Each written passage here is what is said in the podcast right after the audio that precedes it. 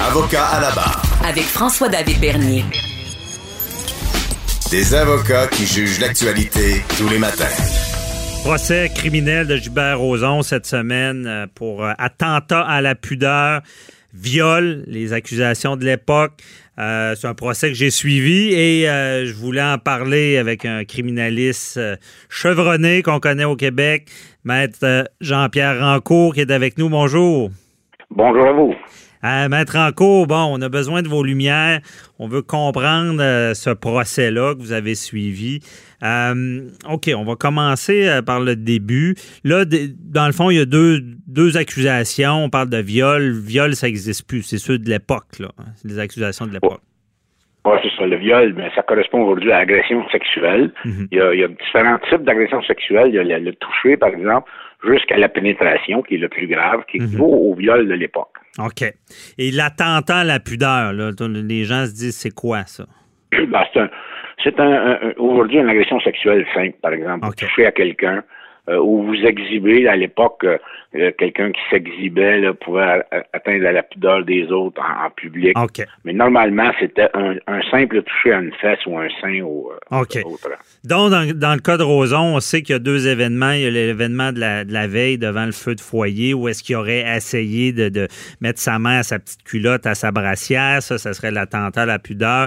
Et le lendemain matin, où est-ce que la plaignante disait que Gilbert Roson s'était retrouvé sur lui là, ça serait le viol en quelque sorte.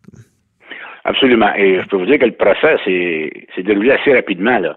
Mhm. Parce que quand on parle de, procès comme ça, souvent, ça s'éternise, euh, soit les interrogatoires, soit les comptes interrogatoires. Dans ce cas-là, le compte interrogatoire de la présumée victime a été fait avec tact, je pense. On a été chercher les points qu'on avait besoin, mais on ne s'est pas éternisé parce que, comme je le dis toujours et que je dis à mes clients, il faut faire attention. Si, par exemple, euh, vous comptez interroger trop longtemps une victime ou l'accusé mhm. et que vous lui permettez d'augmenter sa crédibilité, ben c'est pas bon. Alors ça, les avocats chevronnés savent ça et ils vont arrêter au bon moment pour ne pas euh, augmenter la crédibilité soit de l'accusé.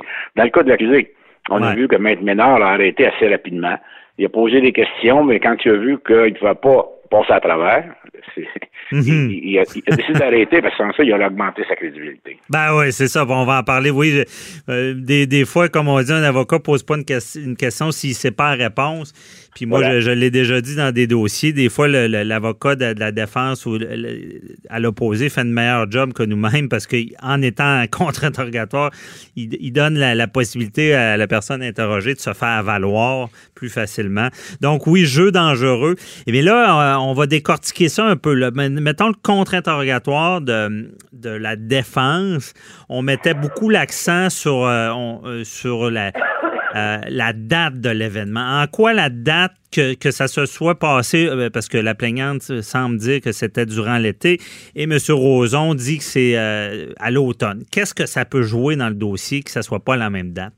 Ça change absolument rien. La défense essayait un petit peu de miner la crédibilité en disant vous vous souvenez de l'événement, vous ne souvenez pas de la date du mois, par exemple, ou ces choses-là. Mhm. Alors, c'était un essai, mais ça n'a pas donné grand-chose. Donc, ça change rien euh, la juge est, bien au fait qu'il y a eu des événements qui sont produits, que ce soit en septembre, en octobre ou au mois d'août. Mhm. Euh, il y a eu des événements, les deux l'admettent. Parce que ça fait 40 ans aussi, les deux l'admettent.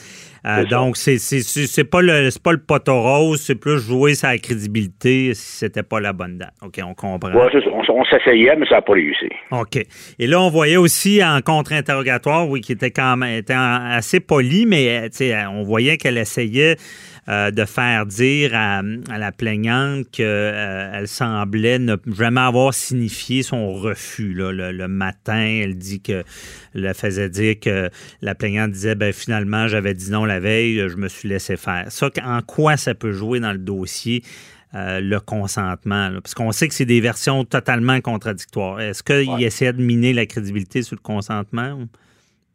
Ben, le consentement dans ce procès-là ne sera pas tellement important parce que c'est une version versus l'autre. Elle, euh, même si elle n'a pas dit non le matin, euh, c'était clair qu'elle ne consentait pas, si on se fait à sa version à elle, c'était clair qu'elle ne consentait pas. Et aujourd'hui, la Cour suprême nous dit comment faire.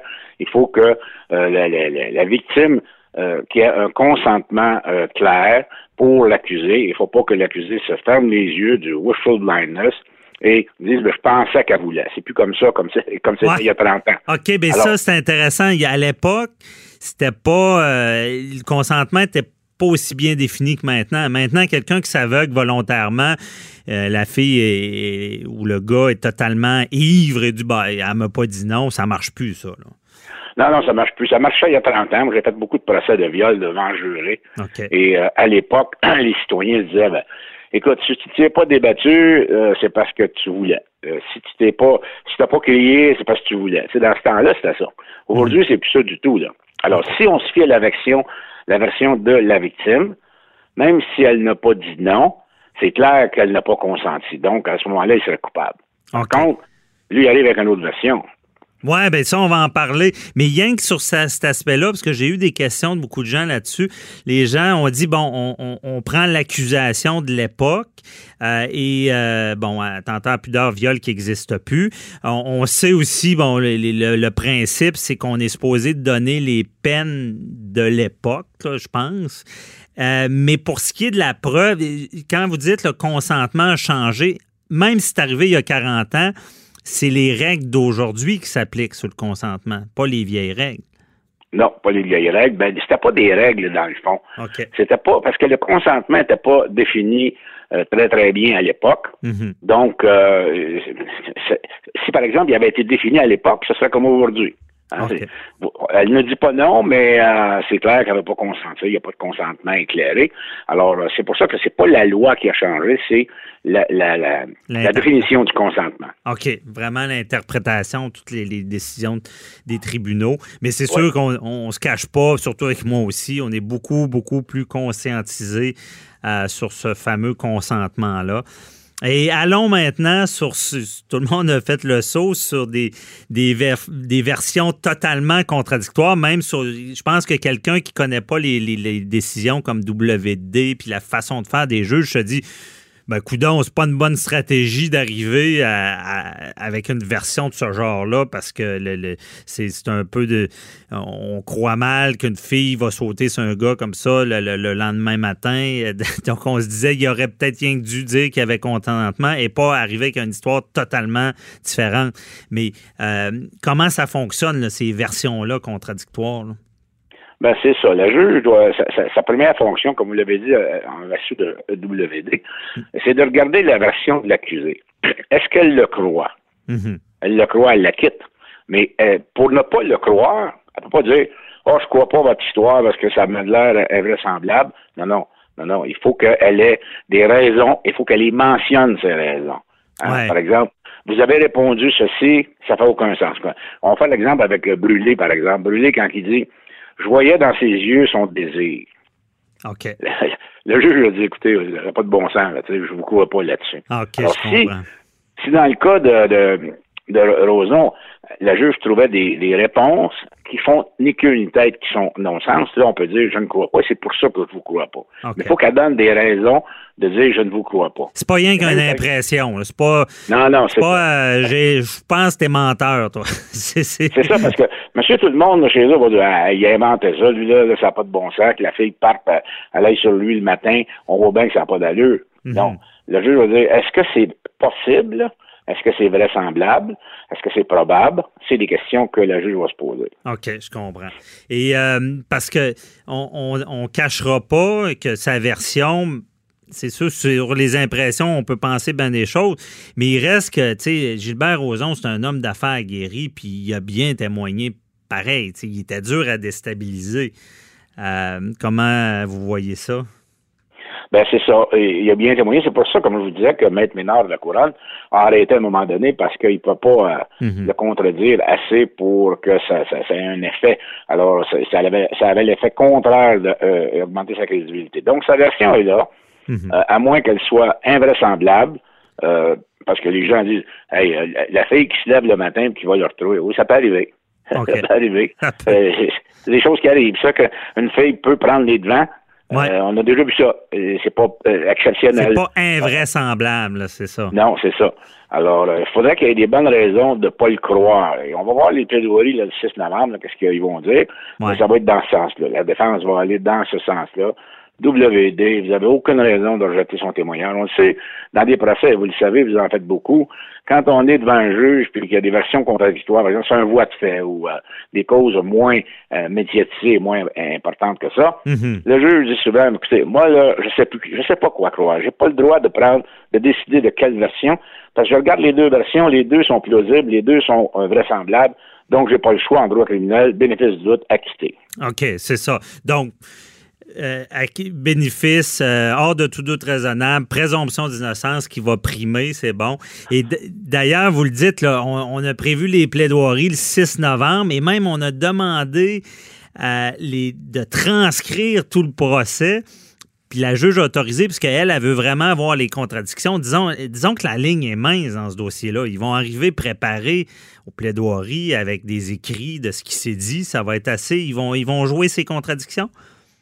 Ben, les contradictions, il y, a des, qu'il y a des contradictions entre les deux personnes. Mhm. C'est normal, parce que c'est pas la même, on n'a pas la même version des faits. L'important, c'est est-ce qu'il y a des contradictions dans le témoignage de la victime? Mhm. elle-même? Est-ce qu'elle se contredit? Lui, est-ce qu'il y a des contradictions dans son témoignage? Il se contredit lui-même. C'est là qu'il est important, les contradictions. Parce que contradiction entre la victime et l'accusé, c'est normal parce qu'ils n'ont pas la même version. Alors que qu'elle dise, par exemple, que c'est arrivé telle date, puis que lui dit c'est arrivé à une autre date, c'est pas important dans le dossier parce que, comme je vous disais, la juge est sûre que c'est arrivé, puis les deux l'admettent. Oui, je comprends. Et euh, maître, Rancourt, euh, soyez, euh, sentez-vous à l'aise de répondre. Euh, je vous pose la question. Vos, vos prédictions, vo- votre impression là-dessus, ça, ça vous dit quoi? Coupable, Ben, vous savez, coupable? moi, j'ai pas suivi le procès à la cour. Ouais, Alors, j'y vais avec ce que les médias nous rapportent. Mhm. Euh, j'ai pas vu de contradiction majeure dans le témoignage de l'accusé. Donc, en vertu de la loi, Mhm. normalement, la juge devrait l'acquitter. Mais ça, c'est une opinion qui Oui, oui, c'est est ça. basée sur les on, médias. On vous en tient pas, on vous en tiendra pas rigueur. Moi aussi, ben, je, je suis de votre côté là-dessus. Avec ce que j'ai vu, puis évidemment, on n'est pas le, le- le juge.